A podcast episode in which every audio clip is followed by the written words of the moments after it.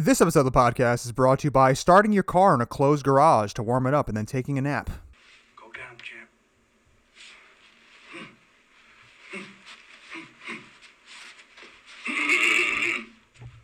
champ. Ladies and gentlemen, welcome back to Roll the Credits, the podcast, the only podcast that became a world champion boxer. And I'm Frank. Lost it all, and I'm Zach. And today we are doing 1980s Raging Bull. Mm-hmm. Potentially my favorite Scorsese film ever. Mm-hmm.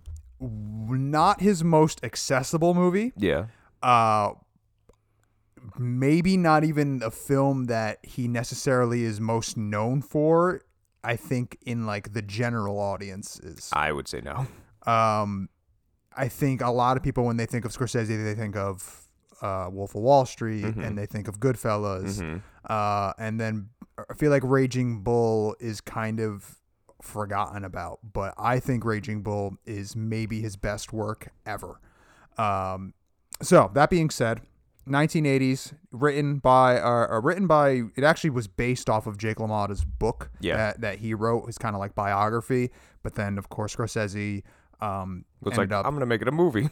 Well, there's a whole thing that we'll go mm-hmm. into. Directed by Martin Scorsese, of course, and your main guy, of course, is Robert De Niro, who plays Jake LaMotta.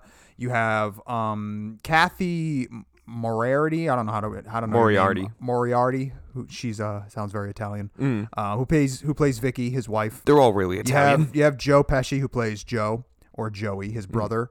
Mm. You have Frank Vincent, who plays Salvi, who's kind of like this mafiosa type of character. Mm-hmm. And generally speaking, that's all that matters. Yeah, that's really it. Yeah.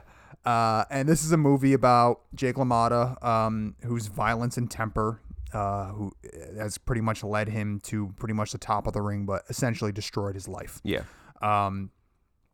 So I'm interested to hear your thoughts, because I have a feeling that you didn't love this movie. No, I liked this movie. Oh, okay. Yeah, I mean, it took me like a little bit, because like it was kind of like a drier type film. Yeah, so this is like such an interesting moment in Scorsese's life, mm-hmm. Because at this moment he was at his absolute lowest. Yeah, I think I read something like he was like an alcoholic, or he was like he was a drug addict. Yes. I believe it was cocaine, mm-hmm. and I believe he actually OD'd. Yeah, and was like in the hospital, and De Niro pretty much came to him with this script, mm-hmm. and was like, I really want to make this movie with you. And Scorsese wasn't even like interested. Yeah. Mostly because he's not like a fan of sports. He doesn't care about sports or mm-hmm. sports movies. And I just think that eventually, after De Niro kind of like kept bringing it up to him, eventually he kind of saw a way of making a sports film that isn't necessarily the most typical type of sports film, mm-hmm. and in fact this was kind of like a redemption film for Scorsese. This was like a moment of, I'm going to take this character Jake LaMotta, and instead of necessarily making it fully based on everything that has happened in his life and making it the most like realistic and tale of his life, I'm actually going to weave my own life into this. Mm-hmm. So there's a lot of Scorsese in this character, and there's also a lot of Jake LaMotta, and mm-hmm. you kind of have to see between the lines of like where, you know, who starts and like who begins where, essentially. Yeah. I think it's blended very well, though. Like, knowing that now, like you really can't tell like between like Jake LaMotta and like Scorsese's life in it. Yeah. Definitely, like, of course, you know, Martin is just known for his Italian heritage and being mm-hmm. an Italian American and growing up in very traditional Italian homes. This movie is it's Italian. Super Italian. To the point of like eating a chicken parm sandwich with like your shirt open trying to fix the TV. Yeah, yeah. It's very funny, and I don't know if you didn't grow up in that type of household. Like, my grandfather and my father are very much this type of Italian. Mm-hmm. And if you didn't grow up in that type of household, I don't know if everything would connect nearly as much. And maybe that's kind of my bias towards the film, is because it feels so homegrown to me, mm-hmm. and it feels like people that I've grown up with and was surrounded by, whether it was my grandfather's brothers or aunts or uncles or whoever it was in my actual family. So I think that might be one of the reasons why I love this movie so much is it, while it's a very dark and heavy film, mm-hmm. there's sort of like this comfort to it as well for me. Yeah, I mean, like, it's always been, like, this thing with, like, super Italian-type films and, like, super Italian, like, heritage where it's, like, there's a lot of, like, that fighting, like, that aggressive, like, backhanded, like, compliments and like, just messing around with everybody. But, like, it's also the love that's there, too. Yeah. Where it's, like, people just won't leave because they really, really love each other. And that's where, like, I saw a lot of that in this film where it's, like, even some of the stuff that, like, really didn't age well, where it's, like, you know, with Jake's, like, first wife of, like, hitting her, and then he's like, come on, like, let's forget about it, like, let's be friends again. Yeah. And it's, like, I know people that are like that. Right. So it's, like, to me, like, that feels real. Yeah. I think De Niro is, like, so committed yes. to the performance. He was so committed to that, like, I found out, like, he actually trained as a boxer. Yeah, and just so long. I was listening to the editor, the woman that Martin Scorsese uses as the editor for all of his movies, and she was like, he was so committed to the actual form of boxing.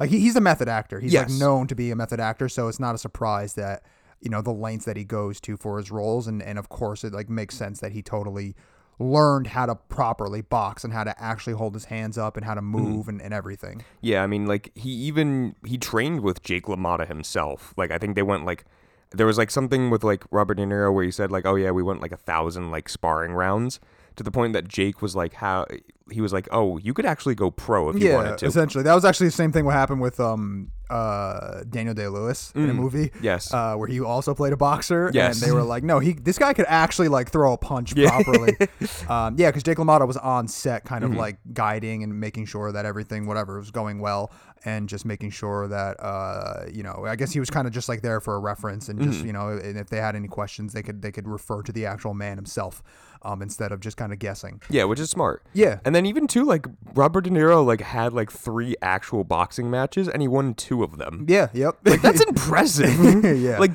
to put yourself through that to like really get into the role of it. And it's a little ironic because like a good portion of this film is not about boxing. No, like, the majority of I think I was listening to Martin talk about it, and he was like, there's only about 9 or 10 minutes of actual boxing in the movie. The boxing that they do show, I love. Yes. I love the way that they film the boxing matches. I think some people may think that, oh, this is weird or this hasn't aged well. You also have to like take into consideration when this movie was made. Like for the time, the way that this was filmed was like jaw-dropping. Yes. I mean, even too, like you think of like other like boxing movies like Rocky where it's like, a lot of the times, like, you have the camera, like, stationed outside of the ring. Yeah. And this was, like, fully in the ring. So it felt like you spinning, were... Yes, getting like, hit. You felt like you were the ref in this film. Like, you were right there watching everything. Yeah, everything about this movie is so authentic, too. Mm-hmm. Like, all of the actual fighters that De Niro is boxing up against were actual boxers. They were all real fighters. The referees are all real referees. All of like everything about it is just so authentic, and it just adds to this realism because this movie is so down to earth and so not this glorious comeback movie or anything like that. That it makes you uncomfortable. Like when Jake is interested in Vicky when she's 15 years old and is like going to and like to the point where he wants to marry her and eventually does marry her. There's just this uncomfortableness, like when he's bringing her to his father's home. Yeah, that was so weird. And they're just sitting there for these like uncomfortable silences, and it's just sort of like building this tension of just she is 15 and you are like in your 20s, sir. Like this is like, not you can't do this right now. And they do it, and I guess at that time it was just different. It was the 50s and the late 40s, early 50s. So like, I mean, even at that time, it wasn't okay. Yeah, it's still weird. But it was kind of just one of those things where they just look the other way. I mean, even because like Joey says to him, he's like, hey, she's 15. What do you like? Even at when you find out that she's 15 years old, even Joey says like, yeah, I took her out a few times. Mm-hmm. And she's hanging around with all these mafia guys and they're all interested in her, of course. Mm-hmm. And I mean, just like the strangeness of how he like treats his wife, his actual wife at home, and before he leaves her for Vicky and then meets Vicky, there's like, oh, there's like this soft side to him, but it's all just a facade. It's all just bullshit. Yeah. Like he really just does it to kind of like keep the peace every now and again, but like he really doesn't like fully care about anybody. I think he cares. I think he does care about people. He doesn't fully care. I think he does. I just think he's like one of those guys that in this movie, he like doesn't know how to show his like real true like emotions. Mm-hmm. And he doesn't know how to, the only thing he knows is fighting. Yeah, really. And he knows how to get hit, which is again like one of my favorite things about the movie is how the character of Jake goes into the ring almost wanting to get beat up. Well, yeah, because like you start to notice that like every single fight, like he's letting the guy like punch him like a good like 3 rounds. And then he comes back. Yeah. Because, like, every single time that they show, like, a boxing match in this film, like, it's literally, like, the 10th round is when, like, it's over. Like, when he knocks him out. Right. So it's like he's letting the guys, like, beat him up. Yeah. And he's taking his time and, like, not fully knocking him out until, like, the very last round. Right, yeah. And I think it's just because he likes to take a beating. Mm-hmm. I think he kind of, like, needs it for some reason. He just wants to, like, the only time he feels in control is in the ring. Mm-hmm. And if he can control somebody and allow them to hit him, even if he gets knocked down, he feels like, I allowed them to do that to me. I didn't, because outside of the ring, where everything kind of, where the majority of the film takes place, is he kind of is at a complete loss of control. He doesn't know how to be a good husband. He doesn't know how to be a good brother. He doesn't know how to be a good partner. He beats his wife. And like Vicky's an interesting character too, because she's like this, like, she's not small. Like, she almost feels bigger than him. Well, yeah. And I don't mean, and I mean, yes, like physically, but also like just everything about her aura. Yeah. Like it almost feels like she allows him to treat her the way that she does, and more than him, more than her submitting to him. She's more like allowing it and tolerating it because she knows just how much of a brute he is. And he's just, and she's just like, I love him because, I met him when I was 15. We now have children together. Like, I have fallen in love with him, and I know that he's just like a piece of garbage person that doesn't know how to like, talk about his feelings. Mm-hmm. So I'll let him smack me around a little bit. But like, there is this kind of weird thing where it's like, I almost feel like she allows him to do it more than like she's scared of him. I don't think she's scared of him by any means. She's not scared of him, because even to like, when like, Jack goes crazy and like beats up Joey and then like beats up her, and then she comes back home and is like getting like all of her stuff to like leave. It's like she's not frightened by the fact that he's still there. Like, normal people would be like locking the doors, like, get the fuck away from me, I'm calling the cops, I'm getting my shit, and I'm getting out. Yeah. And she's just like very, very calm about it.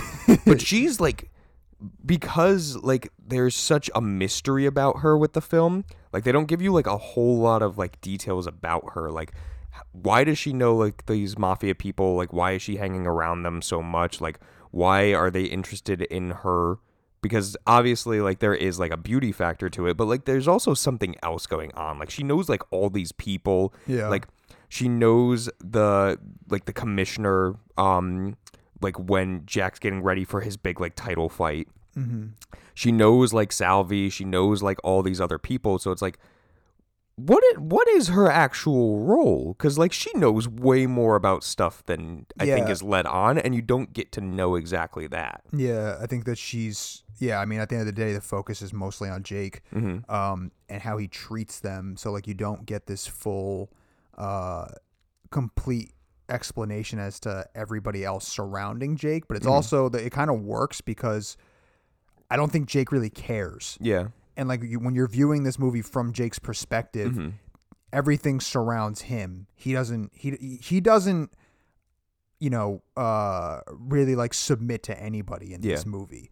And even if he does, it's because he chooses to do it, right? Like, he won't, if he doesn't like you, he won't look you in the eye, and he'll give you like a half-hearted shake. You know, he'll shake your hand half-heartedly. He will, you know, he just doesn't. Everything about him is all about him. Yeah. And it doesn't matter about Vicky, because this is his story and this is his life. So Vicky is just there as a supporting character, literally in the film and literally in his life. Yeah.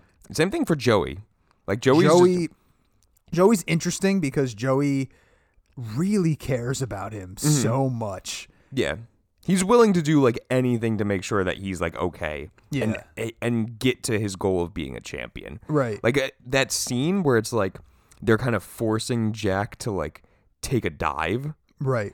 And like he's just like smashing the chair backstage. Yeah. And that I thought that was an interesting scene too, because like that's the one time that we get where Jack is actually emotional, and he's like crying because this was the one time in boxing where he couldn't control his fate in there. Right. Like, he was told to take a dive. And it was very interesting because it's like he basically knocked the guy out and then just, like, let him wail on him for, like, a couple of minutes until, like, they decided the vote. Right, yeah. And he didn't go down. He refused to go down from the guy because he was like, this guy's pathetic. Like, this guy, you know, he doesn't hit me, or, like, the way that he's hitting me, I barely feel it. Yeah. He was like, I hit him one time and he fucking crumbled. Yeah. Like, I'm, you know, like, so the fact that this guy, he kind of had to lose this match on purpose to somebody who isn't even close to, like, the strength and the skill level as him, I mean, it hurts him so much. Yeah. You're right, though. It's very rare where we get to see, like, the real true emotion, except that scene and when he's in prison. And the prison scene when he's, like, in the solitary confinement is, like, one of my favorite scenes in where he's just, like, punching the wall. Yeah, and just crying. Yeah, and he's calling himself stupid. Like, how did he get here? Yeah. One of my favorite opening shots ever. Oh, absolutely, where it's like the credits are rolling and it's him just shadow boxing in the ring. Yeah. It's very cool. Like, it's very, I think, honestly, like, it is one of those scenes where it's like, it's such a world-renowned, like, opening shot. Yeah, one of my favorite stories is, I don't remember what movie it was, but Brian De Palma released a film, like, at the same time as this movie. And De Palma was all excited because he was, like, thinking that it was going to be, like, the movie of the year, essentially. And he goes to the theater and he sits down to watch Raging Bull, and the opening title comes up, and he's just like, no matter how good you think you're doing, there's always fucking Scorsese. He's just going to like come in and just ruin it for you. And it really is an iconic scene. I mean, it's such a good opener, and it really tells almost everything you need to know. Yes. Like him isolated in the ring by himself. The hood is over his face. So you can't see him. It's perfect. And then you get like slowly, because it's like a good like 3 minutes of like title sequence. Yeah. And it's like you slowly get like there's the crowd and like the camera, like they're setting off like the flashes. Yeah. And it's like, okay, now you get the idea of like, okay, he's not alone in there, but like he is alone. Yeah. And I think that's great. Yeah. I really like the fact too that like this is in black and white. Like, like this movie coming out in the 80s did not need to be that. No, there's only like, I think one scene that's in color. I think I didn't even get anything that was in color. No, you did. You probably just didn't even realize it. The whole movies are in color. Okay. When they go and they kind of like when they're viewing like the home movies of Jake and Vicky's kind of like life when they're at the pool and they're like with the kids, those are actually in color.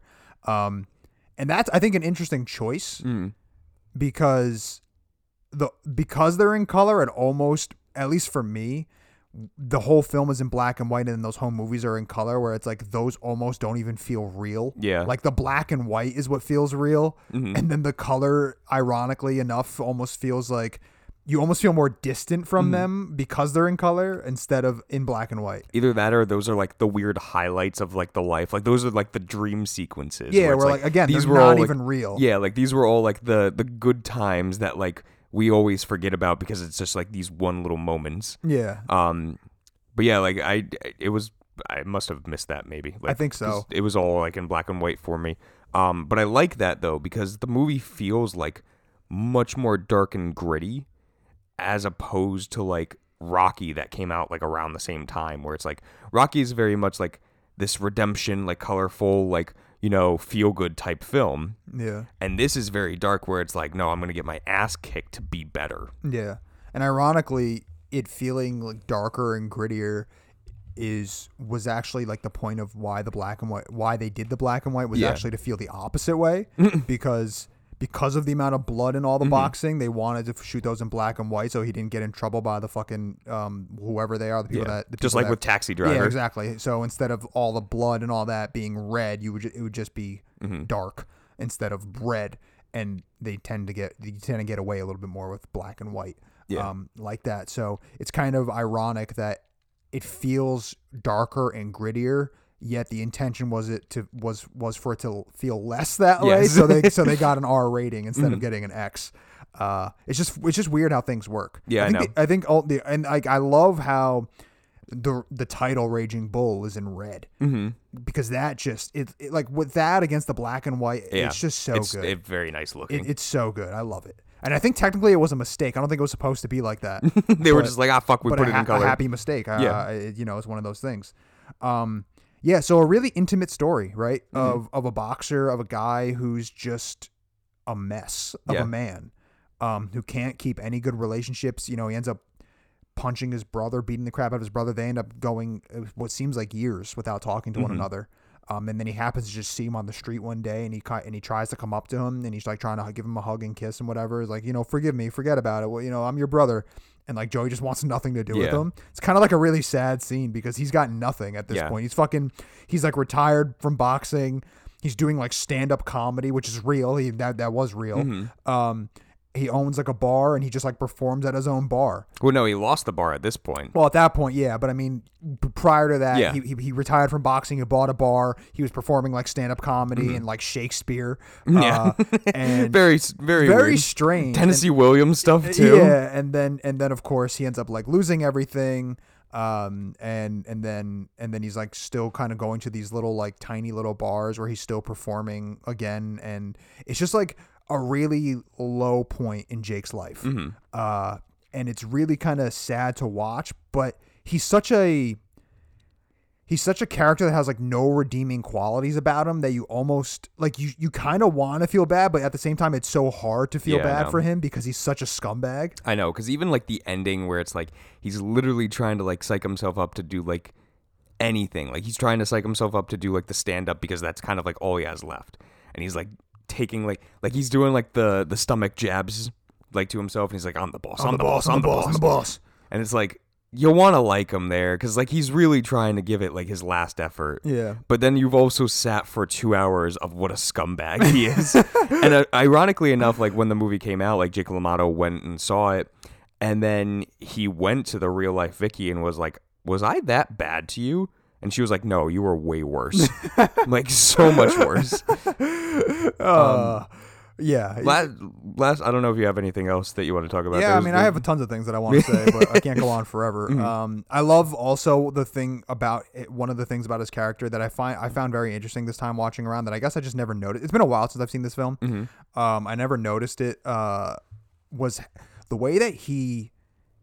If something happens, if somebody says something to him that he almost doesn't like, he'll repeat it to them like 4 or 5 times. And like, he just keeps repeating it to them over and over again to the point where it almost starts like meaning something different. And then they start second guessing themselves as to what they said or how they said it. And then he uses it against them to like break them down. And he tries to do that with Vicky, and it doesn't work. Yeah, because Vicky's just, like, she knows her own stuff. Yeah, but, like, he does it to Joey all the time. He does it to everybody around him. His first wife he does it to, where he just repeats himself over and over and over again to where they start meaning different things. And it kind of adds this, like, sense of rewatchability to it where it's like, what does he mean when he's saying this, like, 4 or 5 times to their face over and over and over again? It's such a interesting, weird, strange dynamic of a character that I think De Niro. This might be one of my favorite De Niro performances. Oh, absolutely! He did a fantastic job. It's on so this. Good. He's the best. And I don't know if like he actually did it. I can't imagine like they did like too much prosthetics for it, because I know that they did like his nose to like make it look like more like Jack LaMotta's actual nose. Yeah. I think he gained all the weight though. That's what I was getting at, was like the body dysmorphia type situation that they do in this film is like really, really cool, because it's like at first I didn't notice it, but like it is true. Like when boxers like are getting ready for a match, like they cut weight, they go to like the weight that they're supposed to be at, and then once the fight is over, they kind of like let loose for like a little bit. And I thought that was cool, where it's like specifically after Jake wins the middleweight title, and like he's so cut and ripped and everything like that, and then like the next scene where it's like he's trying to fiddle with the TV and like he's got a gut and he's just eating a sandwich like he, and then you have like all these weird like moments where it's like Joey and like Salvi and like the commissioner are like, oh, you look like you gain weight, like you're a fat pig, and then it's like he'll cut the weight and it's like, oh, you're too skinny, like you need to eat something, go eat something. Yeah. And then, like, finally when he retires and, like, he gets fat and it's like, okay, like, he was like, oh, I'm so tired of, like checking my weight all the time. Yeah. And it's, like, this real-life thing of, like, this, like, one that I think that boxers really go through because they have to, like, keep the weight. And then, two, like, this kind of, like, body dysmorphia thing that I don't think Scorsese was really trying to go for, but ended up really being pushed as, like, a theme for the film. Mm-hmm. Yeah. I think, it's so interesting because the whole movie, for the most part, you're like watching him want to be this champion. Like the whole point is, I want to hold that title. Mm-hmm. And when he finally does hold that title, it doesn't fix anything. Like it almost feels like one of those things where if I get to the, if I achieve this, then I'll be happy. Mm-hmm. And when he finally achieves it, he's still not happy. So then he turns to food to like keep filling that void of like, I need to just do something. And of course, it is true that, boxers and fighters and just professional athletes in general, you know, those guys eat like crazy because they're constantly burning off all the calories. And I think once they stop performing at a professional level, that appetite doesn't necessarily go away. Yeah. And then they're not working out nearly as much. So then they just start gaining all this weight. But yeah, I mean, it's a really, really intimate, hard look at the life of a man who was kind of a terrible person. Mm-hmm. And then a really intimate life portrait of some things that Scorsese was going through himself. Yeah. I love this movie. Mm-hmm. It's really good. I think it's one of my favorites by him. Yeah. I don't know where, I mean, obviously you just saw it, so I don't know necessarily where it would fall like for you in, I don't even know how familiar you are with Scorsese's filmography all that much. But for me, this is like top three, hands down. Mm-hmm. So yeah, I think it's a great movie, and I think everybody needs to watch it. If you're like a cinephile, if you are somebody that really loves movies, I think you owe yourself to watching this movie. Like you do. Yeah. It's so good. Everything about the movie is so good, and it's Scorsese at his fucking best, in my opinion. 9.5 rounds. Yeah. I got knocked out halfway through the last one. Yeah. All right. So I have a recommendation. Yeah. So I want to recommend something by Martin Scorsese. Mm-hmm. Kind of like a weird. It's not technically like a short film, but it's not really a feature either. It's mm-hmm. like it's like almost an hour long, so I guess technically it would fall more into the range of a feature. So in 1978 he made this sort of documentary-esque film called American Boy, a profile of Stephen Prince. Yes. And I've seen American Boy, like bits and pieces of it. Mm-hmm. Yeah, welcome to my world. Yeah. There's always like one specific story that I've seen because it references something in Pulp Fiction that mm-hmm. Tarantino took from this and used it in Pulp Fiction. Mm. And so like I've always wanted to watch it and I never actually did. But finally I sat down and I found it and I watched it. It was 55 minutes long. I'm like, sure, I got the time. And it's just this story. It's just these people, Scorsese himself is there, and they're all just sitting around at someone's house. And this guy, Stephen Prince, is just telling stories of his life. Hmm. He is an actor. He's a guy. He hasn't done much. He's the guy that sells Travis from Taxi Driver. He sells him the guns. He's like the guy that comes to the hotel room or whatever and sells him the guns. He's got like 2 acting credits, and I think that was his last one. He hasn't done anything since. Okay. So he kind of just stepped away. But the stories that he tells are incredible, sad, heartbreaking, and I don't know if they're real, and I almost don't want to know if they're real. Mm-hmm. Like there's the way that it's such a perfect ending, and it makes me think, like, is it real? Is it not real? Is it real? And Scorsese's just trying to direct at the same time. So he's telling the same story like multiple times, and Scorsese just wants him to tell it differently. Mm-hmm. Or is it that he's reading this off a script and he's like, no, we got to do it this way. I don't know. And I don't want to know, but the stories are great. It's 55 minutes. And I think that it's absolutely worth your time. So American Boy, check it out. It's on HBO Max. It's sitting right next to Raging Bull. Yeah. So you can watch it. And I highly recommend it. I think it's a really, really interesting little piece of cinema. Cool. Zach, what are we doing next? Well, Frank, we are going to be doing The Beauty of Slow Films. So a discussion on slow burn, slow films themselves, what we like, what we dislike, some of our favorites, et cetera, et cetera. Et cetera, et cetera. Okay, cool. All right. Thanks for listening. Zach, take us out. All right, guys. Thank you for listening. Oh, by the way, happy Thanksgiving for people who celebrate it. Now, Frank. I'm the boss. I'm the boss. I'm the boss. I'm the boss.